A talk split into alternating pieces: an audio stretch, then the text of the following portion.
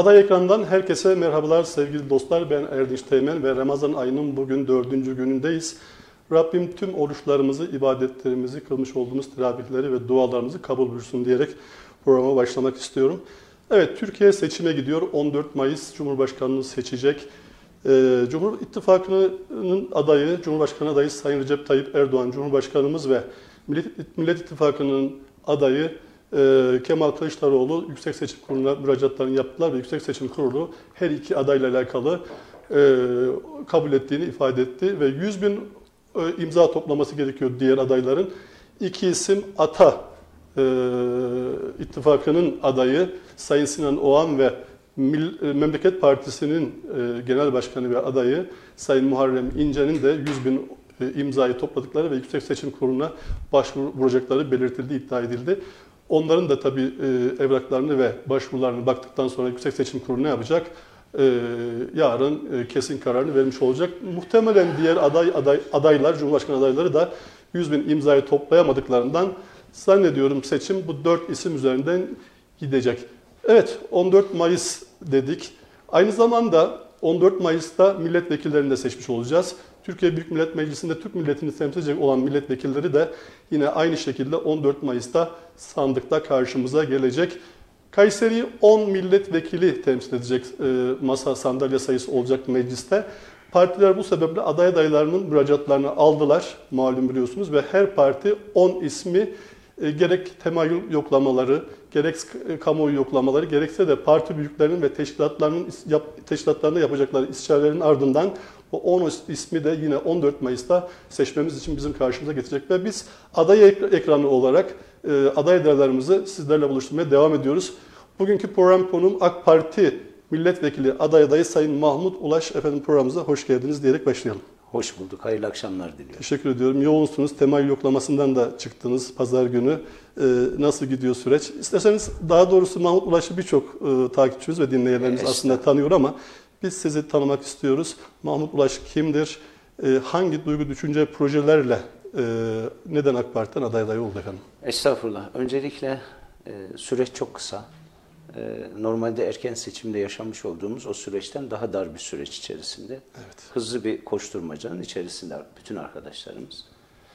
Mahmut Ulaş, Türk Standartları Bölge, Bölge Müdürlüğü görevini yürütmekteyken aday adaylığı süreciyle beraber istifa etmiş bulunuyor.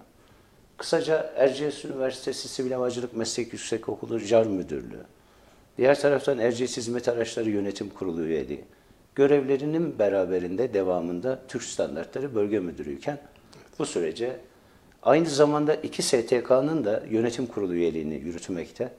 Ee, Kayserili ihtiyaç sahibi hemşerilerimizin dertlerine derman olabilme gibi bir gayreti de olan kardeşiniziz. Evet, tabii e, en fazla başvuru, aday adayı başvurusu AK Parti'den oldu Kayseri'de gördüğümüz kadarıyla. Dolayısıyla 85-86 isim bugün itibariyle müracaat etmiş durumda. E, temayül sürecini nasıl değerlendiriyorsunuz ve bugüne kadar e, yoğun bir şekilde özellikle sanayi kesiminde ve kırsal kesimde yoğun çalışmalarınız var. Neler yaptınız, neler e, nasıl bir tepki aldınız, nasıl bir e, yorumlarla Mahmut Ulaş ismi üzerinde ki bir önceki dönemde yine aday adaydıydınız efendim. Evet. Estağfurullah. Öncelikle her biri birbirinden kıymetli. E, bir dava adına hareket eden e, kıymetli kardeşlerimiz. Temayül sürecinde bir kere AK Parti'nin bütün mahallelerde, bütün beldelerde ve ilçelerde teşkilatlanması e, gayet etkin olan bir yapıya sahip. Bu organizasyon içerisinde kendi evinizde gibi ziyaretlerinizi gerçekleştirdiniz. Ama orada dikkatimizi çeken e, temayülde değerlendirecek sorularla karşılaştık. Kayseri için beklentilerini, ilçeleri için beklentilerini, hatta Türkiye için vizyonunuzu sormaları benim dikkatimi çeken ve hoşuma giden bir kısımdı. Sonuçta ilçe başkanlarından ilçede görevli bütün teşkilat mensuplarının bir Türkiye hayali var ve bu Türkiye hayalinin hayata geçirilmesi adına aday adaylarının neler yapacaklarını, kendileriyle teması sürdürülebilir nasıl kılacaklarını sormaları ve bununla alakalı beklentileri hoşuma giden bir kısımdı. Güzel bir süreçti. Ee, kısa süreçte birçok ilçeye, 14 ilçeye e, ulaşmak zorundaydınız. Kendinizi ifade etmek zorundaydınız. Oradaki kardeşlerimizi dikkate aldığınızı ve oradaki kardeşlerimizin de size dikkate almasını sağlamak adına doğal bir şekilde istişare toplantıları şeklinde gelişen bir süreçti. İnşallah e, temayülden de güzel sonuçlar çıkacağına inanıyoruz. İnşallah. Tabii temayül çok önemli.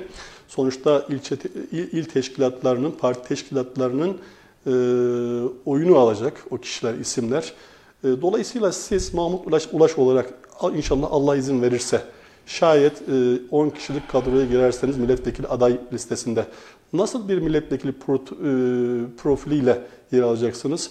Çünkü vatandaş malum Mahmut Bey biliyorsunuz e, ulaşabileceği e, protokolü, ulaşabileceği vekili, ulaşabileceği e, valiyi ki bunun örnekleri çok fazla. En son biliyorsunuz Sayın Valimiz bu anlamda hem gelmiş olduğu Afyon'da hem de bugün Kayseri'de bu anlamda çok sevilen, ulaşılabildiği için, doğal olduğu için, işi takip ettiği için ve anında takip ettiği için. Dolayısıyla milletvekillerimize biz ulaşmak istiyoruz. Seçmen olarak, vatandaş olarak. Sizin nasıl bir e, profiliniz olacak o durumda efendim? Şimdi öncelikle Mahmut Ulaş Kayserili. Aynı zamanda hemşerim, Amaratlısınız. Ee, evet. Ondan da gurur duyuyoruz. Kayseri'de doğdu. Ee, Kayseri'de büyüdü. Kayseri'nin sorunlarını biliyor. Kayserili'nin beklentilerini biliyor. Sonuçta bu şehrin evladısınız. Ee, yalnız şunu karıştırmamak lazım. Bu süreç aday adaylığı süreci. Doğrudur. Önümüzde bir de adaylık süreci olacak. Tabii bu nasip olursa olacak. Adaylık sürecinden sonra da eğer bir görev verilirse üçüncü evrede yapacaklarınız süreci olacak. Dolayısıyla e, adada, aday adaylığı sürecimizde adaylığın alanına da çok girmek istememekle beraber hele hele meclis görevi verilip verilmeyeceği ile alakalı sürecin ön evresinde o döneme ilişkin de çok e, değerlendirme yapmak gibi yapmamak gibi bir hassasiyetim var. Şimdi diğer taraftan e, Kayserimiz bugüne kadar 20 yıl içerisinde yapılanların yaşayanları. Tabii ki beklentilerin sınırı yok. Ee, bugün zorunluluklarınız sizi tramvaya itmiştir. Ama tramvayın beraberinde gelen bir takım ufak sıkıntılar, trafik sıkıntıları çok farklı algılara sebep olmuştur, söylenmiştir, eleştirilmiştir. Fakat yüzlerce minibüsün ortalıkta gezdiği, yüzlerce otobüsün trafiği alt üst ettiği ve ulaşamadığınız ki o küçücük nüfusta Kayseri'den bugün hiç zorlanmadığınız, e, İldem'den bindiğiniz zaman organize sanayiye ve devamını bile sağlayabileceğiniz e, bir ulaşım çalışması hayata geçmiş. E, bunu eleştirebilir misiniz? Eleştirebilirsiniz. Eleştirilecek yönleri vardır. Hizmette beklentide sınır olmadığı için. Evet. Memnun olabilir misiniz? Geçmişe bakarsanız memnun olacağınız çok yönlerini görürsünüz. Dolayısıyla Kayseri ile alakalı bizim de projelerimiz elbette var. Yalnız bu süreçte vekilliğin bir icra makamından ya da icra görevinden ziyade icrayı yürütenlerle halk arasında bilgi transferini sağlayan, halkın sorunlarını anlayan, halkın sorunlarını takip eden ve halkın sorunlarının icra makamlarınca giderilmesini sağlamak gibi bir misyon yasama görevinin yanında, yasamada alacağı görevin yanında böyle bir görevi olduğunu ve dolayısıyla bugün danışman vekil kavramı gibi bir kavramı inşallah hayata geçirmek benim en büyük projem olacak. Şimdi gerçekleştirebileceklerimizle hayallerimiz arasında dengeli, itidalli hareket edebilmek lazım. Kayseri'de ihtiyaç sahibi kardeşlerimiz var. Onların beklentileri var. Kayseri'de işverenler himayesinde çalışan asgari ücret tabanlı ve onun üst segmentlerinde çalışan kardeşlerimiz var. Kayseri'de memur kardeşlerimiz var. Kayseri sanayi şehri, Kayseri'de sanayicilerimiz var. Kayseri ahilik kültürüyle beraber esnaflığıyla bilinen bir şehrimiz, evet. esnaflarımız var. Tabii ki bunu birçok şehirde de görüyoruz. Orada da var. Ancak Kayseri'de bu bir kültür halinde devam ediyor. Dolayısıyla bugün eğer böyle bir görev verilecek olursa bizim bir kere halkın arasında halkla hemhal olacak e, bir projeye ihtiyacımız olduğunu. Aslında AK Parti'nin bir dava, halkın sorunlarına odaklanan, onun için 20 yıldır hizmeti devam eden bir parti olması hasebiyle Bu hizmeti daha nasıl etkin hale getirebiliriz yaklaşımından hareketle. Mahallelerde teşkilatı yapılanmış en güçlü sahip, en güçlü yapıya sahip olan bir siyasi parti.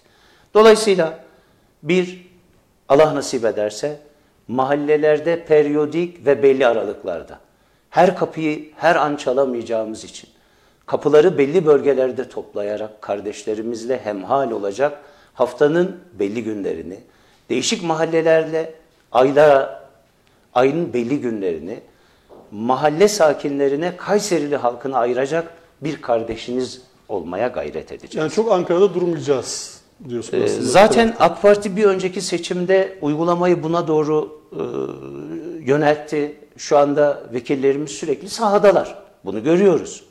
E, ama Mahmut Ulaş gerekirse hiç durmayacak. Emredilen dönemler dışında Kayseri'de olmaya gayret edecek. Esasen onu değil. Yani tamam seçim dönemlerinde mutlaka, bazen programlarda mutlaka ama aslında Ankara'da meclis toplantılarının dışında e, sahada olması esas değil mi milletvekillerinin? Biraz burada bazen genel manada Ama şu şu, şu son 5 yıla dikkat ederseniz vekillerimizi zaten sahada görüyorduk.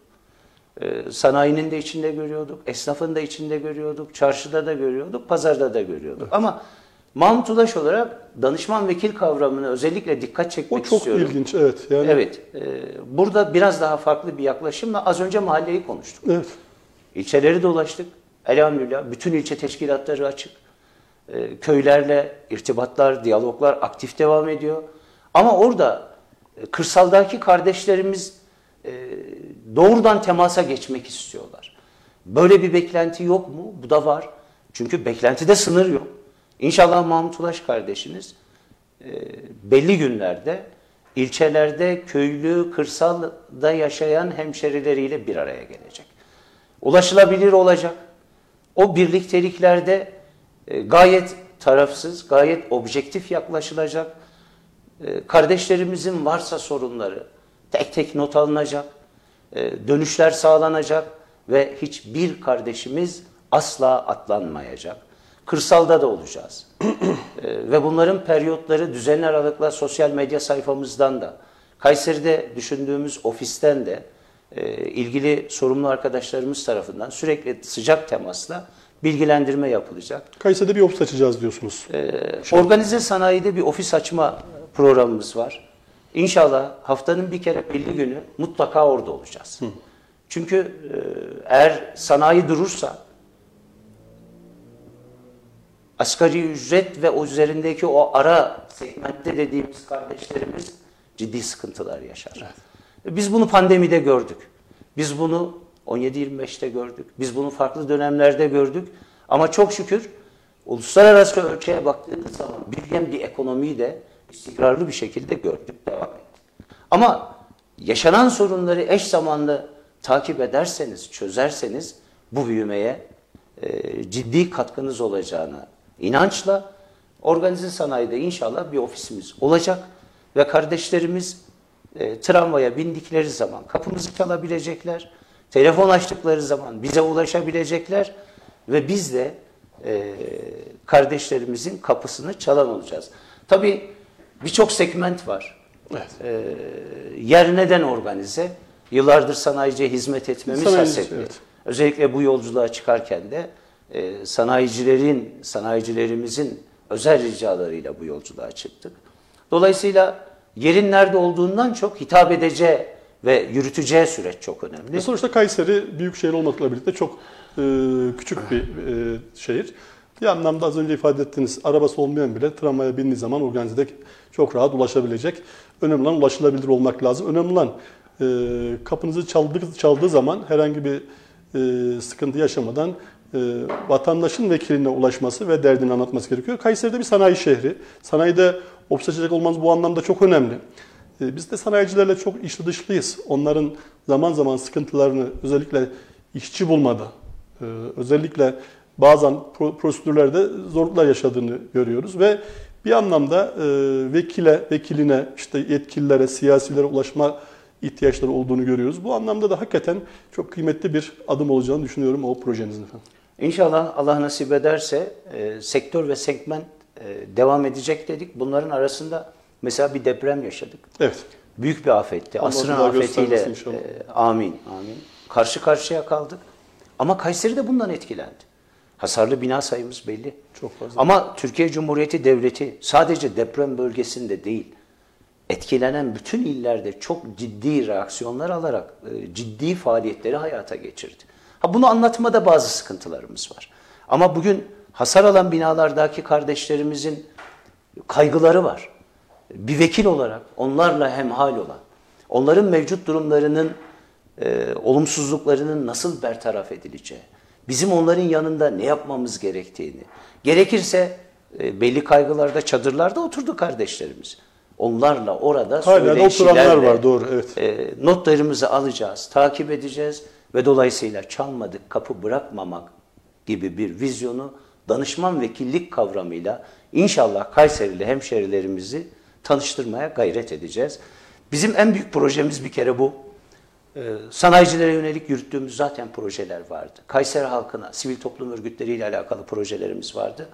Biz bugün bu projelerden çok e, değişik ve hayata geçirmeyi arzu ettiğimiz, hayalimiz, ülkümüz haline gelmiş e, danışman vekillik kavramına odaklı bir projenin hayata geçirilmesinin hizmetkarı olacağız inşallah. İnşallah. Yani tabii bunlar önemli şeyler. Vatandaşın beklediği şeyler aslında. Vatandaş kendisini temsil edecek vekilleri o anlamda ulaşılabilir olmasını ve e, yaşamış oldukları problemleri, sıkıntıları çöz, yukarıda çözümlenecek konuları rahatlıkla aktarabilmeyi arzu ediyor, istiyor dolayısıyla. Evet Mahmut Bey, sağ, e, ayın 14'ü tabii yaklaşık 49 gün kaldı. Geri sayım başladı. Bir seçim yaşayacak Türkiye. Bu sadece Türkiye seçimi mi? E, şu açıdan sormak istiyorum. Mesela Amerikan Başbakanı, Başkanı daha doğrusu Biden seçim kampanyasında dostlarımıza yardım ederek Erdoğan gitmesi için gerekli çabayı göstereceğiz, onlara yardımcı olacağız dedi. Bugün birçok yayın kuruluşu da dış kaynaklı Türkiye'nin seçimini gündemine almış durumda. Çeşitli yorumlar var. Ee, tabii e, iki büyük ittifak var. Birisi altılı masa, yedili masa aslında. Bir de Cumhur İttifakı var, Millet İttifakı ile birlikte.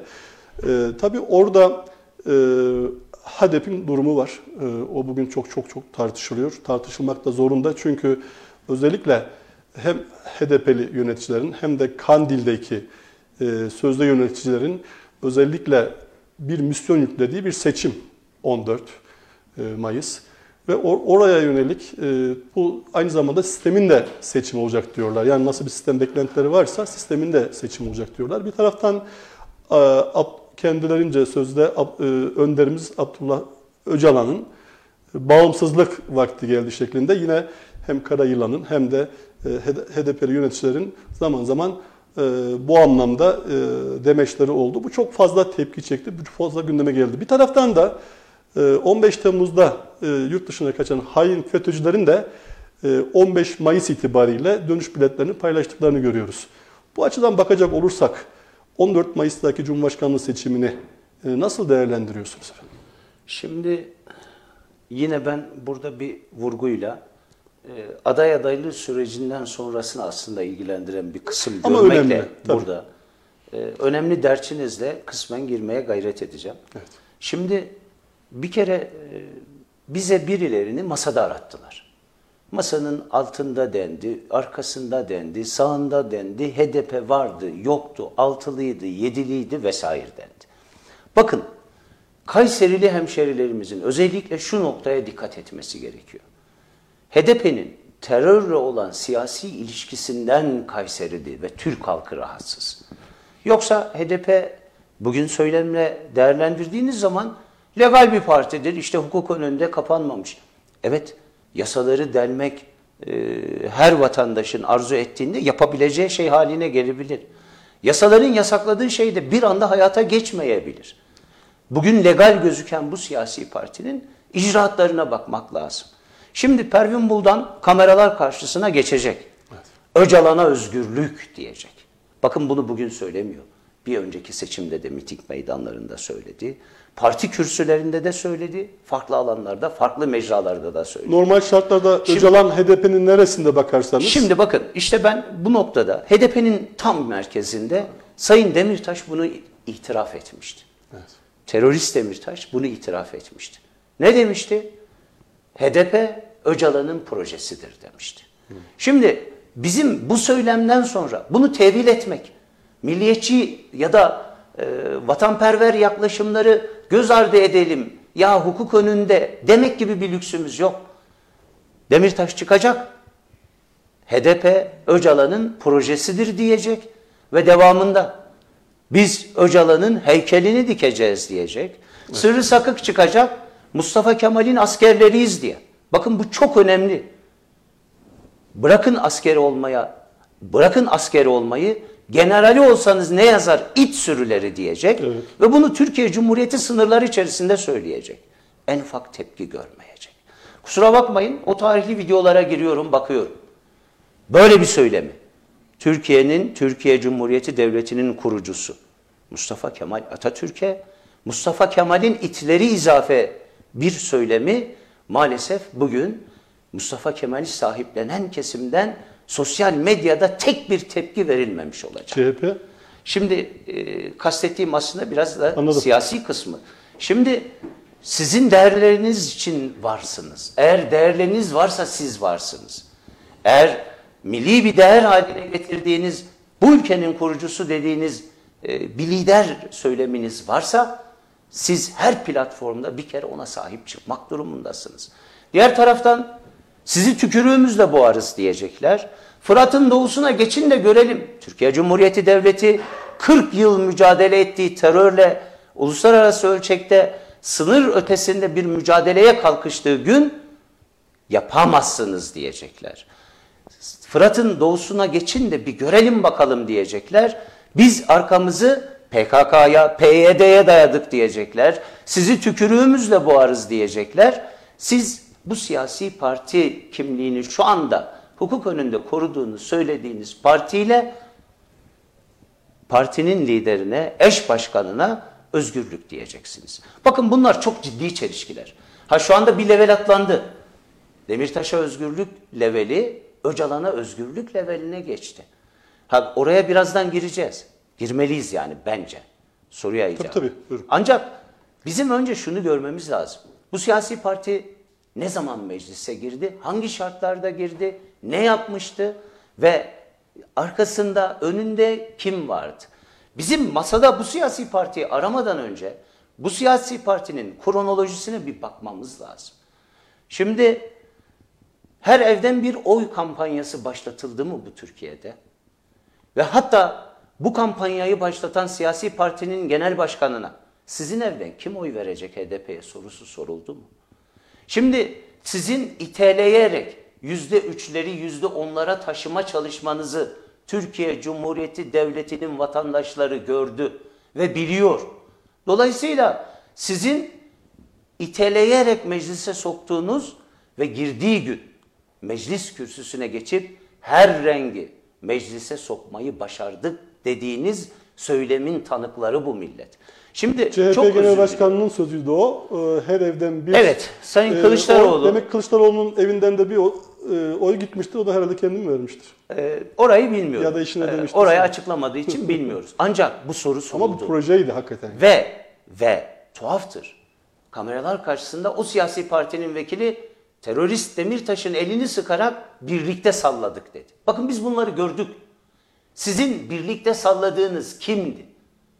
Bugün askerine silah sıkan, bugün siyasi parti merkezlerinde Öcalan'ın posterleri ve terör materyalleri bulunan, pankartları bulunan, hatta belediyecilik hizmeti verdiğini söyledikleri yerlerde oyun parklarına paçavra bayrakların sembollerini yapan insanlarla beraber kimi salladınız sorusunu bu millet o gün sormadı. Ama sormamız gereken mühim sorulardan birisi buydu. Sallanan Türkiye Cumhuriyeti Devleti'ydi. Bakın bir şeyler karıştırılıyor. Sayın Bülent Ecevit, Öcalan'ın tutuklanarak getirildiği o büyük operasyondan sonra kameralar karşısına geçip bir açıklama yapmıştı. Demişti ki şehit annelerine, şehit yavrularına verdiğimiz sözü hayata geçirdik. Hiç kimse Türk askerinin kucağından kurtulamayacak. Şimdi bu sizin siyasi düşünceniz ne olursa olsun.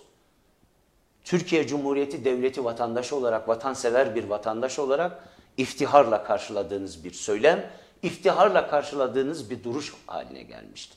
Ve o sene oy oranlarındaki anket sonuçlarını da hep beraber gördük.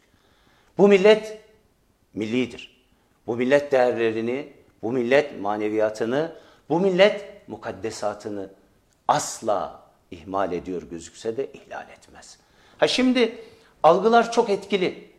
Öyle bir Erdoğan kini ekildi ki ya bu Erdoğan ne yaptı dediğiniz Başkan Erdoğan'la alakalı. Siz ülkenin savunma sanayini yüzde yirmilerden alacaksınız Amerika'ya rağmen yüzde seksenlere çıkartacaksınız.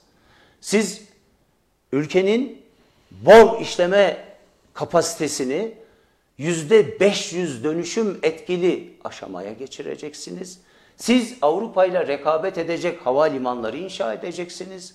Siz üçüncü köprüleri inşa edeceksiniz. Siz Cumhuriyet tarihinde yapılmış yolların 10 katı yolu 20 yıla, 10 katı üniversiteyi 20 yıla sığdıracaksınız.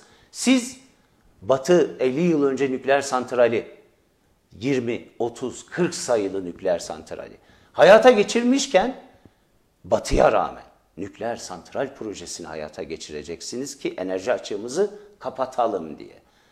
Siz Mavi Vatan topraklarının sınırlarını ona katlayacaksınız. Hem de öyle bir deniz yetki bölge munhasır anlaşması imzalayacaksınız ki küresel güçlerle rekabet ederek. Mısır'la imzalamak üzereyken hatırlayın o tarihi. Evet. Mısır'da bir darbe yaşanacak. Maalesef Mursi ile olan süreç askıya alınacak.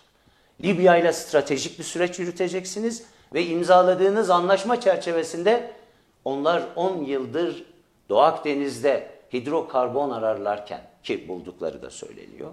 Sizin izniniz olmadan Avrupa'ya aktaramaz hale gelecekler ve siz bu insana kin duyacak materyalleri kademe kademe, ince ince aziz millete işleyeceksiniz. Müsaade ederseniz bizim Amerika ile aramız nerede açılmaya başladı? Bir kere aziz milletimizin şunu görmesi lazım. Mesele şu an HDP meselesi değil. Aparat o. Tabii ki. Bir kere 2023 seçimleri dediniz. Evet kritik bir seçim. Türkiye'nin 100 yıllık cumhuriyetinin ikinci yüzyılının başlangıcını yaşayacağız millet Verdiğimiz avans bitti dediler. Evet. Bakın Sayın Cumhurbaşkanımız oraya da gireceğim. Müsaade ederseniz. Buyurun. Ee, aslında adaylık süreciyle alakalı da olsa. Ama Türk gündemde e, olan konular aslında siyasi konular bu iş. Ben öz, özür diliyorum hem bir siz su için önceki gün bir şey paylaştım. Dedim ki ben bu HDP ve Kandil'in sözde yöneticilerinin, Kandil'in sözde ve HDP'li yöneticilerinin özellikle Abdullah Öcalan'ın 14 Mayıs itibariyle serbest bırakılması mevzusu, e, sistem seçiminin olduğu mevzusu ve orada sanki bir ittifak var. Bu konular konuşulmuş mevzusu bir siyasi mevzu değildir. Bu bir güvenlik sorunudur. Dolayısıyla burada yapılan anlaşmalar varsa bunun güvenlik e, kurulları tarafından, güvenlik e, güçleri tarafından bu işin açığa çıkartılması lazım. Çünkü bu mesele siyasi bir mesele değil. Tamamen başka bir mesele. Erdinç Bey. Siyaset konuşulabilir, eleştiriler yapılabilir ama bunlar direkt e, hem sisteme yönelik hem e, Türkiye Cumhuriyeti'ne bir avans verilmişti. Bu yüzyılda bu bitti demeleri aslında bir meydan okuma. Aslında bir pazarlık ki orada gireceğiz. Yavuz Ağıralioğlu'nun bu anlamda sert sözleri var. Kirli pazarlıklar şeklinde. Ama arkasından Yine bir çark sürecimiz evet, var. Akşener'in masadan kalkması var, tekrar dönmesi var vesaire. Dolayısıyla bunlar açık ve net bir şekilde. Bu bir siyasi konunun dışına çıkıyor aslında. Şimdi Hı. müsaade ederseniz buradaki e, kriter e, bir kere bunu biz söylersek aslında bir hayal bakışı vardı. Evet. Mesela nerede beka sorunu var? Sürekli bu söylendi. 2023 e, seçimleri niye bu kadar kritikmiş? Sonuç itibariyle Başkan Erdoğan istemeyen bir kitle bir araya gelmiş ve bir seçim süreci e, bunda gayet doğal gibi bir algı vardı. Evet. Ama bakın dikkat edin. Birazcık ayağımız yere basınca söylemler ve masa arkası konuşmalar artık dillere dökülme sürecinin aziz millet tanı. Bu seçim neden kritik kısmını HDP eş başkanları itiraf etmeye başladı. Yani biz vatanı seven, cumhur yaklaşımıyla e, devleti adına bu tehlikeyi 3 yıl önce Sayın Devlet Bahçeli, Sayın Cumhurbaşkanımız söylediğinde tiye alınan algı söylemleriyle manipüle edilmeye çalışılmıştı. Ama bugün HDP'nin eş başkanı çıkacak. Bakın dikkat edin. Önce Pervin Buldan. Öcalan'a tecrit kalkacak. Artık o süreç başlamıştır diyebilecek mitik meydanlarında ve bu söylemden iki saat sonra iki sıfatla bir altılı masanın sözcüsü sıfatıyla iki Cumhurbaşkanı adayı sıfatıyla bu söylemden sonra siz onlarla bir araya geleceksiniz. 20 sene önce bakın bir Cumhurbaşkanı adayı bütün siyasi partilerle görüşebilir. Ancak Türkiye Cumhuriyeti Devleti'ni tehdit eden Sayın az önce dediğimiz gibi Bülent Ecevit'in Türk şehidinin Türkiye Cumhuriyeti Devleti'ne meydan okunmuşluğunun hesabını artık Türk yargısı soracak dediği ve bugün müebbet hapisle Türk yargısının kararını hiçe düşürecek bir söyleminin, Türkiye Cumhuriyeti Devleti'ni yargılayacak ve itham edecek bir söylemi söylendiği gün itibarıyla bir cumhurbaşkanı adayının bu söylemin sahibiyle bir araya gelip gelmemesinin ne kadar doğru olduğunu aziz milletimizin görmesi lazım. Şimdi bu söylem Ama olmasaydı... onlar şunu da söylüyor. Özür diliyorum. Da devamlı onu sorayım. Bu söylem olmasaydı, e, halen şirin çocuklar e, bir modeli devam ediyor olsaydı, Kürdü Türk'ten, Türk'ü Kürt kardeşinden ayıracak söylemlerin, stratejilerin hayata geçirilmişliği bir tarafa, Mustafa Kemal'in itleri söylemlerinin, sizi tükürüğümüzle boğarız söylemlerinin, Öcalan'ın arkasındayız söylemlerinin, HDP Öcalan'ın projesidir söylemlerinin hepsi bir tarafa olsaydı kameraların karşısına bu söylemden iki saat sonra geçip artık el sıkışma dönemi başlamıştır. Kucaklaşmalıyız söylemini yaptığınız gün Türk milletinin bu söylemi düşünüyor olması gerekiyor. Şimdi normal bir siyasi partiyle görüşmek çok farklı. Türkiye Cumhuriyeti Devleti'ne meydan okuyan bir siyasi söyleme sahip teröristin siyasi uzantılığıyla bugün Türk yargısının delillerini yıllarca topladığı ve yargı süreci devam eden bir siyasi partinin temsilcisiyle görüşüyor olmak çok. İspanya'da bir e, böyle bir parti kapatıldı biliyorsunuz. Evet. Terör demediği için. Ama burada bir ince nokta var. Erdoğan kininin Başkan Erdoğan'a yönelik bunca zaman yürütülen algının bunca milli şeyi yapmış, hayata geçirmiş insana karşı yürütülen gerek ekonomik, gerek iktisadi, gerek savunma alanındaki, gerek barışla alakalı yürüttüğü süreçleri kullanarak ekilen o kin tohumunun bugün bizi getirdiği nokta, Saadet Partisi'nin İstanbul Büyükşehir Belediyesi seçimlerinde hatırlarsanız o yüzde 0.0 küsürlük oyuyla bizim 15 bin oyumuzla bakın bu seçim kaybedildi dediği kritik eşiğe HDP'nin oturtulmuş olmasının ve bilmiyoruz şu anda. Açıklayacağız dediler. Bir haftayı geçti. Halen görüşme sonucu açıklanmadı. Yapılan görüşmeden sonra alınan cesaretle kritik eşikte bu siyasi partinin kendisini görüyor ve Türk milletine adeta meydan okuyor meydan okuyor olması bizim dikkat edeceğimiz nokta olmalı diye düşünüyorum. Peki şunu söylüyorlar onlar da diyorlar ki siz Oslo süreci işte e, çözüm süreci diye aynı grupla aynı ekiple oturdunuz kalktınız diyorlar. Aynı şey mi bu? Şimdi aslında ben Sizden kastım çok dağıtmak Türk hükümeti. çok dağıtmak değil. Burada birkaç nokta Önemli vardı. ama. Şimdi şöyle e, dikkat etmemiz lazım. Bakın sizin devlet adına yapacağınız bir süreç. Sizin devlet adına yapacağınız görüşme siyasi bir ittifak değildi. Bir kere herkesin algılarla kafasının karıştırıldığı üç nokta. 30 saniyede Oslo, Habur, Megri olayını konuşalım. Sizin Megri dediğiniz olay bir çözüm sürecine girmişsiniz. Evet. Ama o gün FETÖ'cü generalleri, FETÖ'cü valileri dikkate almamışsınız. Evet. Ee, sizin düşünün. Jandarma karakolundan bir Türk bayrağı indirilmişti. Evet. O gün Sayın Cumhurbaşkanı başbakan sıfatıyla kürsüye çıkmıştı.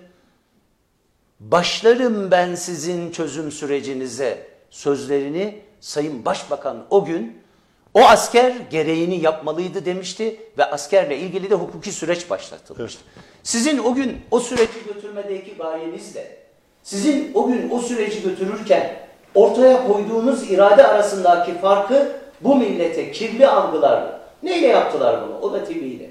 Maalesef o zaman Milliyetçi kanalın da koptuğu bir dönemdi. Birbirini algılamada belli nüans sıkıntıları olduğu bir dönemdi. Algılardan insanların etkilendiği bir dönemdi. Dikkatlerden kaçan hususlar oldu. Şimdi siz bir süreç götürmüşsünüz. Barzani gelmiş, Şivan Perver gelmiş, İbrahim Tatlıses çıkmış. Anne ağlama artık Türk Kürt kardeş olacak demiş. Aslında orada bir mesaj verilmiş. Silah bıraksın denmiş. Silah bırakmak şartıyla kardeş olma süreci denilmiş. 40 yıl bu millet 40 binin üzerinde şehit vermiş. Evet. Ama maalesef alt yazılarda o çirkin ismini zikrettiğimiz basın yayın organları Barzani kürsüde artık Kürdün otoritesini Türk kabul ettiği gibi sarı alt yazılarla Türkiye ayrı mesaj, Kürt kardeşine ayrı mesajlar verilerek çok iyi niyetle yapılmış bir organizasyonun vali makamında yapılan misafir görüşmesinde Mustafa Kemal Atatürk'ün resminin photoshoplanarak Öcalan'ın resminin asılıp onun altında bir araya geldiler iftirasının atıldığı e, farklı bir süreçti o süreç. Diğer tarafta Habur. Habur'dan 40 küsür tane terörist geçti. Bakın Rahşan affını yaşadı Türkiye. Onlarca insanı katletmiş insanlar sorgusuz sualsiz barış adı altında affedildi Türkiye'de. Bu Habur olayı öyle bir olay değildi. Bir, hiçbir eyleme karışmamış olmak şartıyla. Bakın Türkiye Cumhuriyeti Devleti otoritesini, vakarını, devlet geleneklerini muhafaza çerçevesinde demişti ki bir hiçbir terörist eyleme karışmamak karışmamış olmak şartıyla. İki, silah bırakmak şartıyla. Adeta teröriste tövbe ettiren ve terör faaliyetinden vazgeçiren ve hiçbir eyleme karışmamış olmak şartıyla e, bu sürece start verdik demişti. Olmazsa da Yalnız güvenlik kuvvetlerimizle gereğini yapar yaparız demişler. Ve yaptı. Sadece gelirken sivil kıyafetle değil de terörist kıyafetleriyle geldikleri için bu insanlar tutuklandı, yargılandı. Bize bugün onu konuşurken onların yargılanması kısmını, onlara Türkiye Cumhuriyeti Devleti'nin hesap sorması kısmını, gerekirse onu bile askıya alacak iradeyi anlatmadan sıkıştıkları noktada işte siz de onlarla görüştünüz. Türkiye Cumhuriyeti Devleti nasıl görüştü? Türkiye Cumhuriyeti Devleti bu şartlarla görüştü. Terör bitirmek şartı. Peki bu insanlar tutuklandı. Onların avukatlığını kim yaptı demez mi insan? Bugün hangi siyasi partinin genel başkan yardımcısı konumunda, sözcüsü konumunda bugün PKK ile ilişkili kanallarda sizler bizim dostlarımızsınız. Söz veriyoruz. Türkiye'yi dostlarımızla yöneteceğiz diyen insanlar o gün onların avukatlığını yapmıştı. Ne acı ki, ne acı ki onların çatı ruhu altındaki kardeşlerimiz o günkü haburu gerçeklerinden uzak ithamla çok farklı ele alıyorlar. Şimdi Peki. Sayın Ba- e, Erdinç Hemen, Başkanım, biraz burada zamanımız şurayı var. hemen toparlayalım. Şimdi bizim dikkatimizden kaçırılan şu. Şu an gündemimiz Megri Habur Oslo değil. Ancak o gün devlet bu siyasi partiyle bir ittifak görüşmesi yapmadı. Onlarla bir seçim çalışması Aradaki fark bu. yapmadı. Hatta meydan okuyarak bu Seçim yoktu üretti. zaten. Ama bugün kritik eşiğe oturtulmuş, bakın Türkiye'de Türkiye Ermeni soykırımı yaptı diyen insanların ve bunu Türkiye Büyük Millet Meclisi'ne yasa tasarısı olarak getiren insanların altılı masada net bir tepki koyamadığı bir Türkiye sürecinin tanığıyız. Peki. Bu oylar, Tam onu bu oylar bu kadar mı önemliydi? Biz bir zamanlar Beyaz Saray'da bu gündeme gelecek lobi faaliyeti yapılıyor diye Türk milleti olarak topyekün ayağa kalkan bir millettik. Bizim bu milli ruhumuza ne yaptı bu insanlar? Onu Nasıl bir soracağım. Yani ittifakın diğer ortakları, Deva Partisi, Gelecek Partisi ki e, Cumhurbaşkanı Erdoğan'la birlikte AK Parti içerisinde bunlar Başbakanlık ve e, Dışişleri Bakanlığı yapmış iki isimler ve Temel Karamollaoğlu. Yani bir Erbakan e, hocanın milli görüşçüsünden gelen isim. Bunların söz söylememesi, sesini çıkartmaması, bunların e, az önce sizin hakikaten gerilerek ifade ettiğiniz ve çok güzel altını çizdiğiniz ve anlattığınız konulara neden laf söylemezler, neden söyleyecekleri söz yok? Ya da Şimdi- söyleyecekler mi? Söyle- Söylerlerse masa karışacak mı? Şimdi anlamda? bakın bir de şu noktayı hep kaçırıyoruz. Evet o süreçler yaşanırken Türkiye Cumhuriyeti Devleti yalnız yatmadı. Teröristin kaçış yolları nehir kenarlarına barajlarını yaptı. Kaçamayacak hale getirdi. Çukurda hedef olan karakollarını tepelere ve aynı zamanda lazer, lazer güdümlü silahlarla donatarak kale kol haline getirdi. Zamanla Biz kazandı. ayda bir duyardık. Ayda bir bunu yaşardık. 25-30 Türkiye'de kurtarılmış bölgeleri varken karakollarımızın basıldığını, onlarca canımızın, Mehmetçiğimizin, Muhammedciğimizin, evladımızın şehit olduğunu izlerdik. Türkiye Cumhuriyeti Devleti o süreçte silahını da yaptı. insansız hava aracını da yaptı. Hakkariye Havalimanı'nı da yaptı. 3 saatte intikal edilen yere 30 dakikada intikal edilecek bir altyapı çalışmasını da yaptı. Hatta o çalışmalarda kepçeler de yakıldı. Bedeli ödendi, yeni kepçelerle kaldığı yerden devam eden bir süreç yönetildi ve ilk terör eyleminde düğmeye basacağız ruhuyla düğmeye de basıldı ve biz terörle Türkiye Cumhuriyeti'nin barışla göremediğini mücadeleyle nasıl verdiğini gördük. Oysa biz 40 senedir bizim sorunlarımız vardı. İnsansız hava aracını İsrail'den alıyorduk. Komuta merkezi İsrail olmak kaydıyla. Kendi bedelini ödediğimiz insansız hava araçlarını aylarca geri getiremiyorduk. Ama bugün kendi istihbaratını elde eden. Amerika'dan izin almadan sınır ötesine çıkamıyorduk. Şu anda 3 saatlik emir komuta izni bir üst komutayla 10 dakika içerisinde alınabilen ve 10 dakika içerisinde gereği yapılan yapılabilen bir sürecin parçası haline geldik. Dolayısıyla şunu karıştırmamak Bugün de lazım. muharip uçağını yaparak Yani o süreç yönetilirken Türkiye Cumhuriyeti Devleti yatmadı. Şimdi siyasiler seçilerek gelir. Ancak hükümeti kurduktan sonra devleti yönetirler. Erdinç Bey bize karıştırılan ikinci nokta şu. Türkiye Cumhuriyeti Devleti'nin ulusal çıkarlarının olduğu yerde, Türkiye Cumhuriyeti'nin devletinin milli menfaatleri olduğu yerde siyaset olmaz. Bu konu siyaset üstüdür. Biz bunu Fransa'da yaşadık. Macron'la cedelleşen ve 10 yıldır muhalefet mücadelesi veren siyasi partinin genel başkanı Fransa bize mavi vatanı terk edeceksiniz notasını çekip 80 küsür savaş gemisiyle indiğinde Macron'un yanında durmasının Fransız milli ruhuyla ilişkili olduğunu söyleyerek irade beyan etti. Bugün dikkat edin biz mavi vatandan mücadele veriyoruz. Avrupa mavi vatanı terk et diyor. Amerika mavi vatanı terk et diyor. Bir lider çıkıyor. Ve bu lider ne pahasına olursa olsun mavi vatan terk edilmeyecek notası veriyor. Dik duruşunu ortaya koyuyor. Bizde ne oluyor? Müttefiklerinizle aramızı açtınız.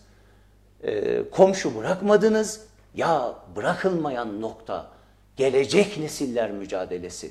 Türkiye Cumhuriyeti Devleti mücadelesi kısmını aziz milletimizden algı söylemleriyle kaçırtılan ve algı söylemleriyle kirletilen bir sürecin parçaları haline geldik. Sayın Ulaş tabii Şimdi- bu, bu tabii bu konuları ben inanıyorum ki sizler saatlerce anlatacak e, kapasite ve konumdasınız. Çok da güzel gidiyor. İnşallah başka programlarda bunları ayrıntılı konu konu ele alırız ama zamanımız da biraz da daraldı.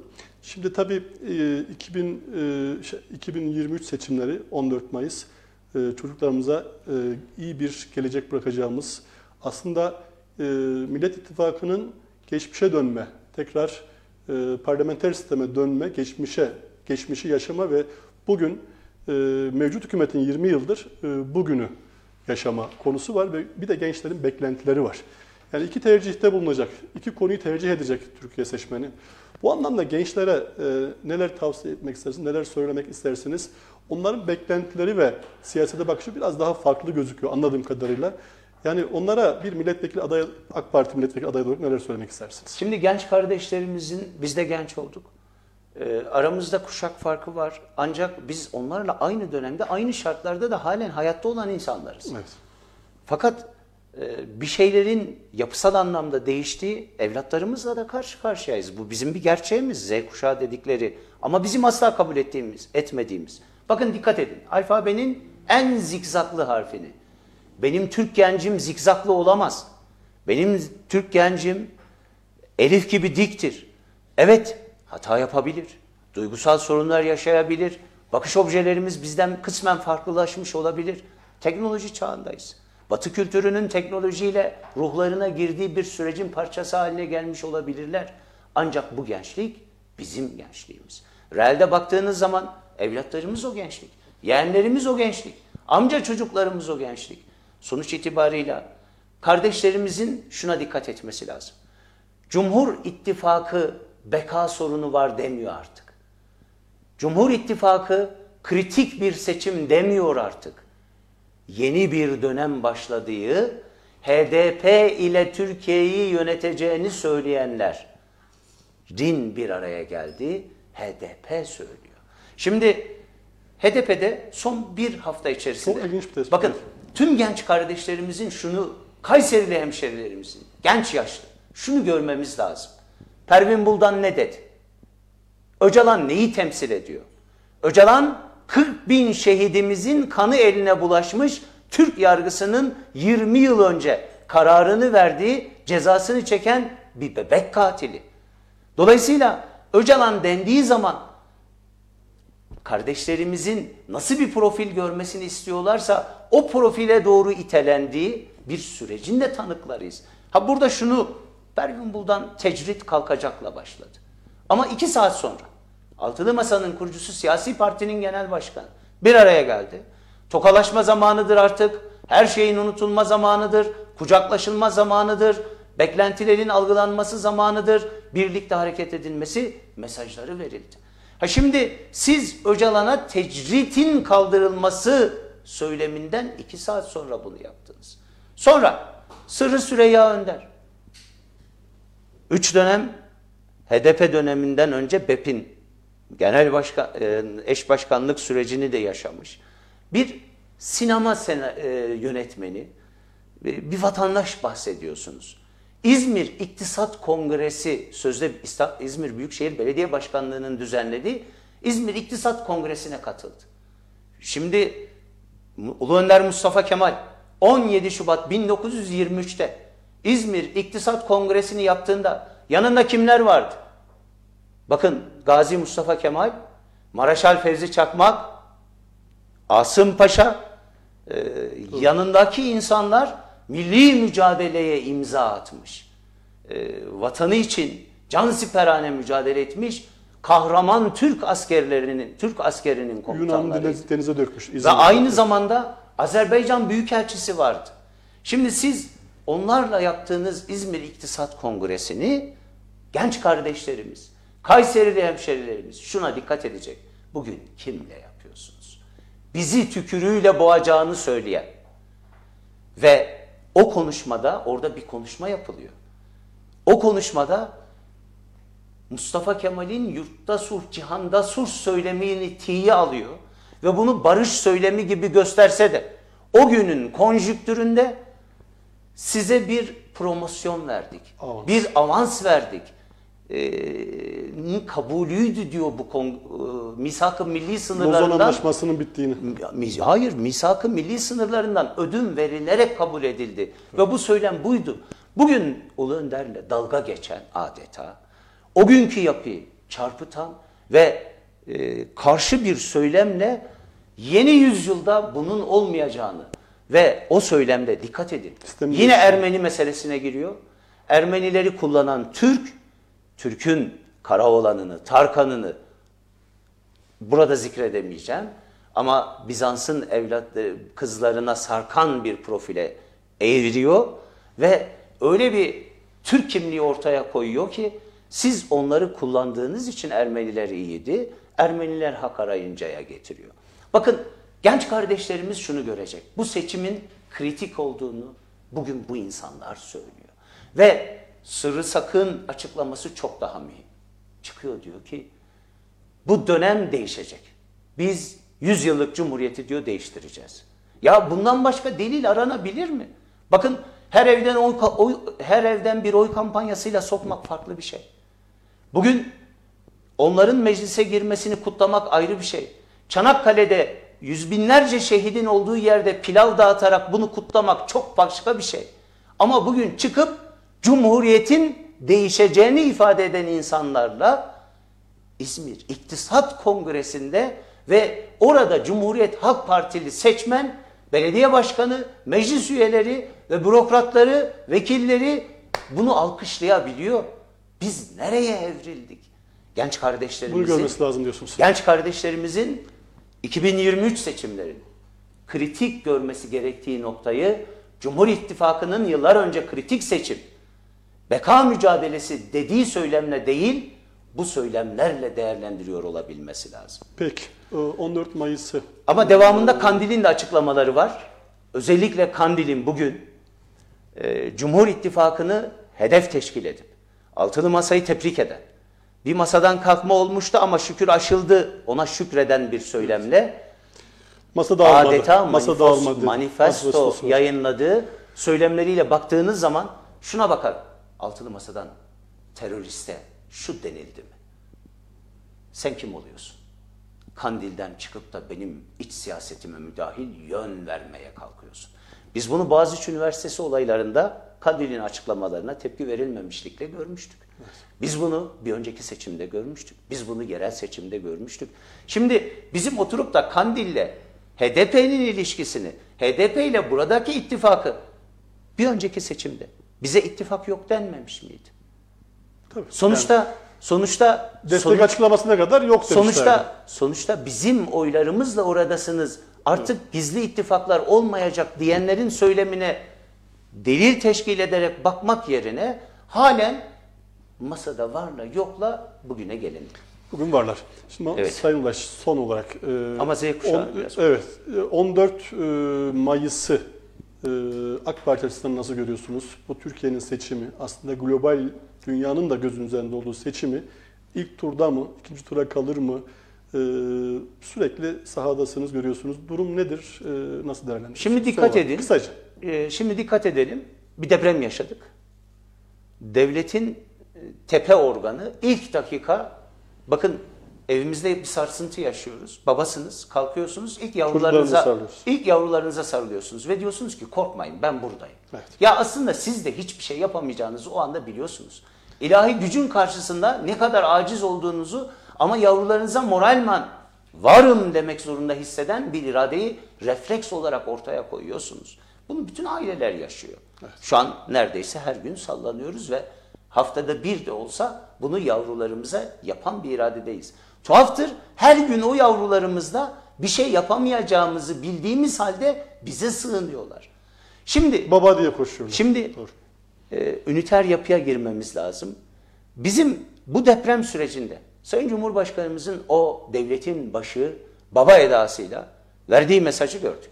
Biz 2019'da 3 gün sonra verilen mesajı da görmüştük. Sayın Cumhurbaşkanımızın bakanlarını eş zamanlı bir saat içerisinde görevlendirdiğini ve o günden bugüne bakanlarımızın saçı sakalı birbirine karışmış bir vaziyette halen deprem bölgesinde mücadele ettiğini de görüyoruz. Bakın dikkat edin. Bir seçim sürecine giriyoruz.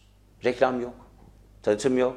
sessiz. Seçimle alakalı Müziksiz. yatırdığınız aidatlar deprem bölgesine aktarılıyor.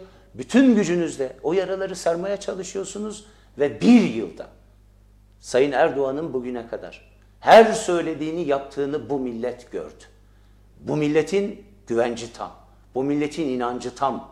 Her ne kadar algılarla kirletilse de, her ne kadar söylemlerle çarpıtılmış olsa da söylediğini bir yıl içerisinde hayata geçireceğini de bu millet biliyor. Dikkat edin depremin 13 12. günü. Enkazlar kalkmaya başlıyor. Devletin bütün kurumlarının kepçesi, vatandaşları sahada, sivil toplum örgütleri sahada ama aynı anda sorumluların tespiti adına karot numuneleri alınıyor. E, Yüzlerce mühendis tespit çalışması yapıyor. 14. gününde 800 küsür tane sorumlu tutuklanıyor. Şu an 1200'lere çıktı sayı. Bu irade bunun hesabını da soracak güçte. Bu irade bir gün gelecek kentsel dönüşüme karşı halkını organize eden ki bu süreci yaşayınca gördük. Biz bile farkında değildik. Neredeyse her sene, neredeyse her 6 ayda bir, neredeyse her mahallede lütfen depreme dayanıklı konutları yapmamıza karşı direnmeyin. Kentsel dönüşüme direnmeyin feryadıyla sonuçta yasal anlamda kabul edecek de vatandaştı. Mücadele eden Kolaylaştıracak yine bu süreçte gördük. Kentsel dönüşüme dirençle alakalı organizasyonu yapan bugün altılı masada oturanları da gördük. Dolayısıyla bugün depremin sorumlusunu ararken de tabii ki en aşağıda bireyin dahi sorumluluğu olmakla beraber biz kentsel dönüşüme karşı direnç gösteren iradeyle kentsel dönüşüm mücadelesini veren irade arasında bir karar vereceğiz.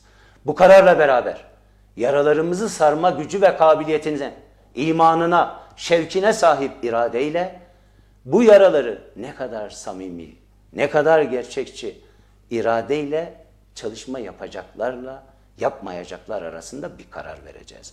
Öncelikle genç kardeşlerimizin de şunu görmesi lazım. Evet, dünya çok değişti. Çok büyüdü. Beklentilerimiz büyük. Arzularımız büyük. Ebeveynlerimizin pandemi gibi bir süreç yaşanmış. Ee, Türkiye Cumhuriyeti Devleti elinden gelen bütün imkanlarını seferber etmiş. Arkasından birçok afet yaşanmış, seller yaşanmış. Terör örgütünün mensuplarının yayınladığı videodan da biliyoruz ki orman yangınları yaşanmış. Arkasından büyük bir afetle karşı karşıya gelmişiz. Sel afetleri yaşanmış. Ama Türkiye Cumhuriyeti Devleti bakanlarıyla sahada olmuş. Maddi destekleriyle yanlarında olmaya çalışmış ve olmaya da çalışacak. Biz bu mücadeleyi bir, beraber, omuz omuza vermek durumundayız. İnşallah kendi doğal gazını. Uluslararası ölçekte baktığınız zaman 10 seneden önce karaya ulaştırılamayacak bir gaz uza mesafesi uzunluğundaki mücadeleyi 3 yıl gibi bir sürece yayıp inşallah seçimden önce de o alevin yandığını hep beraber göreceğiz. Enerji açığımızı kapatma mücadelemizi çok nükleer santralle beraber projeleriyle birçok projeleriyle beraber hayata geçirildiği gün genç kardeşlerimiz de rahatladıklarını görecekler. Ama Biden dediniz orası e, es geçilecek bir nokta değil. Şunu görmeleri lazım. Bugün kritik eşikte Türkiye Cumhuriyeti Devleti'nin üniter yapısını eleştiren HDP bakışından ziyade. Bakın HDP öz yönetim diyor. Özellik diyor. Sayın Kılıçdaroğlu Avrupa yerel yönetim özellik şartı diyor. İmamoğlu bir belediye başkanı. Ama Avrupa'ya gidiyor yaptığı konuşmada Avrupa yerel yönetim özellik şartını kabul edeceğiz ve hayata geçireceğiz diyor. Genç kardeşlerimiz bunun ne demek istendiğini, bunun ne anlama geldiğini mutlaka biliyor olması lazım. Sorguluyor olması lazım. 2023 seçimleri öz yönetim diyenlerin Türkiye'de artık Öcalan'a özgürlük dediği ve Türkiye'yi birlikte inşa edeceğiz dediği. Ki sırrı sakık şu sözü çok önemli. Bizim basit hesaplarımız yok. Cumhurbaşkanı yardımcılığı, bakanlık bunlar çok öyle bir, küçük öyle bir hesaplar. de yok zaten. Bakın bunlar çok küçük hesaplar. Biz yüzyıllık cumhuriyeti değiştireceğiz. Bizim hedeflerimiz büyük diyebiliyor. Ve bugün bizle de birileri onların helalleşmesini, kucaklaşmasını, el sıkışmasını istiyor. Bir gün bu bunca afet karşısında belki ekonomik kısıtlar yaşayan kardeşlerimiz olabilir. Bu mücadeleyi verenin onların asıl refah gününün hizmetkarı olduğunu, eğer mavi vatanda pes etseydi bu irade, eğer doğalgazda pes etseydi bu irade, eğer hava savunma sistemini almayacaksın. Bizim Amerika ile aramız nerede açıldı? Bizim Avrupa ile aramız nerede açıldı? Biz gayet iyi gidiyorduk. Dikkat edin.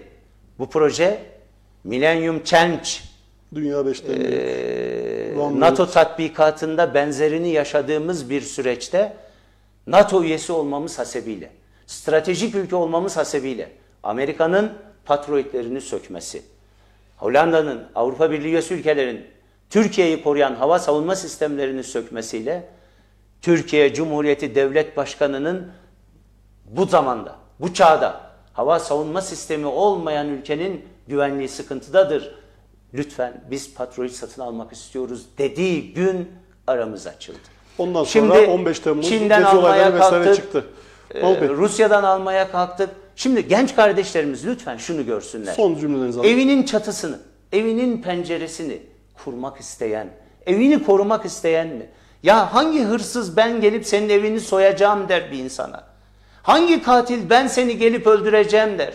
Ama bugün Dede Ağaç'a on binlerce tır silahı, askeri, havaalanını yapıyorsa, eğer bugün Ege adaları silahlandırılıyorsa, eğer bugün Rodos, Rodos'ta Türkiye'nin S-400'lerine karşı çıkanlar Yunan'ın S-300'lerini Türkiye'ye namlusunu çevirmişlerse, Eğer bugün Suriye'de olmamalısınız diyorlarsa, bizim terörle verdiğimiz mücadeleyi hiç etme mücadelesi veriliyorsa, genç kardeşlerimiz büyük ülkeye, büyük Türkiye için bakıyor olmak zorundalar. Evet nefsimizin, gönlümüzün, ihtiyaçlarımızın beklentileri var. İnşallah çok daha fazlasını elde edeceğimiz günler yakın. Ama biz bugün köprüden geçmek üzereyken bizi o köprüden atmaya kalkanlara karşı mücadeleyi vermez ve bu köprü yolculuğunu birlikte tamamlayamazsak o beklentilerimizi hiçbir zaman elde edemeyeceğimiz bir sürecin evlatları haline gelebilirler. İnşallah Allah nasip eder de bu görev verilirse genç kardeşlerimizle haftada bir mutlaka bir araya geleceğiz. Somut verileriyle, belgeleriyle konuşacağız. Onların ihtiyaç ve beklentilerinin hayata geçirilmesi için takatsiz kalana kadar da mücadele edeceğiz. Eyvallah. Birlikte bunları çok konuşacağız. İnşallah. Bir sonraki programda hakikaten konuşacağımız çok şeyler var. Hakikaten e, formatı farklı, çok güzel yorumlarıyla çok kıymetli bir program oldu bence. E, son cümlesine şunu söyleyeyim. Bence de PKK'nın, HDP'nin ne bakanlık ne de e, Kürtlerin sorunu meselesi gibi bir problemi yok. Öyle bir düşünceleri, davaları da yok. Onların tek derdi PKK'nın tekrar Türkiye sınırları içerisine girip eski gücüne kavuşması olarak yorumladıktan sonra evet yani gençlerle birlikte çok sık bir araya geleceğiz. Kayseri'de Organize Sanayi Bölgesi'nde bir seçim e, vekil ofisimiz, danışman, vekil danışmanlık ve ofisimiz olacak ve Kayseri hemşehrilerimiz, seçmenlerimiz de çok rahat ulaşacak dedi Sayın Ulaş. E, ve birçok projeyi e, programın içerisinde anlattı. Hakikaten çok kıymetli bilgiler verdi. Ben çok teşekkür ediyorum tekrar programımıza geldiğiniz Biz için. teşekkür ediyoruz. İnşallah aziz milletimiz için hayırlı sonuçlar olacak. Olur. İnşallah. Ee, Bunda da endişemiz yok yalnız. Tereddütümüz de yok. Aday adaylarımızın Türkiye genelinde hepsi birbirinden mükemmel ve bu işi dava gören, dikilenmeden dik durma arzusunda olan ve her şey Türkiye için. Gece ve gündüz demeyecek ruhla kardeşlerimiz olacak. Bugün ne Mahmut Ulaş'ın, ne Ali'nin, ne Veli'nin, ne de bir başkasının değil, Türkiye'nin doğrulmuşken eğilmesi ya da dik durması mücadelesinin verildiğini bütün hemşerilerimizin görmesi lazım. Bakın bunu biz söylemiyoruz. Evet. Bugün bunu altılı masanın kucaklaşmalıyız dediği teröristin siyasi ilişkisinin bizi tükürüğüyle boğacağını söyleyenlerin, bize Mustafa Kemal'in itleri diyenlerin kendileri söylüyor. Bu fotoğrafı kesinlikle kaçırmamamız lazım. İnşallah. Mahmut Bey'le bir program daha yapacağız anlaşılan. Hakikaten söyleyecek çok fazla sözü var. Efendim aday ekranı e, bir sonraki farklı bir konukla karşınızda olmak üzere. Şimdilik hoşçakalın. Hayırlı akşamlar dilerim.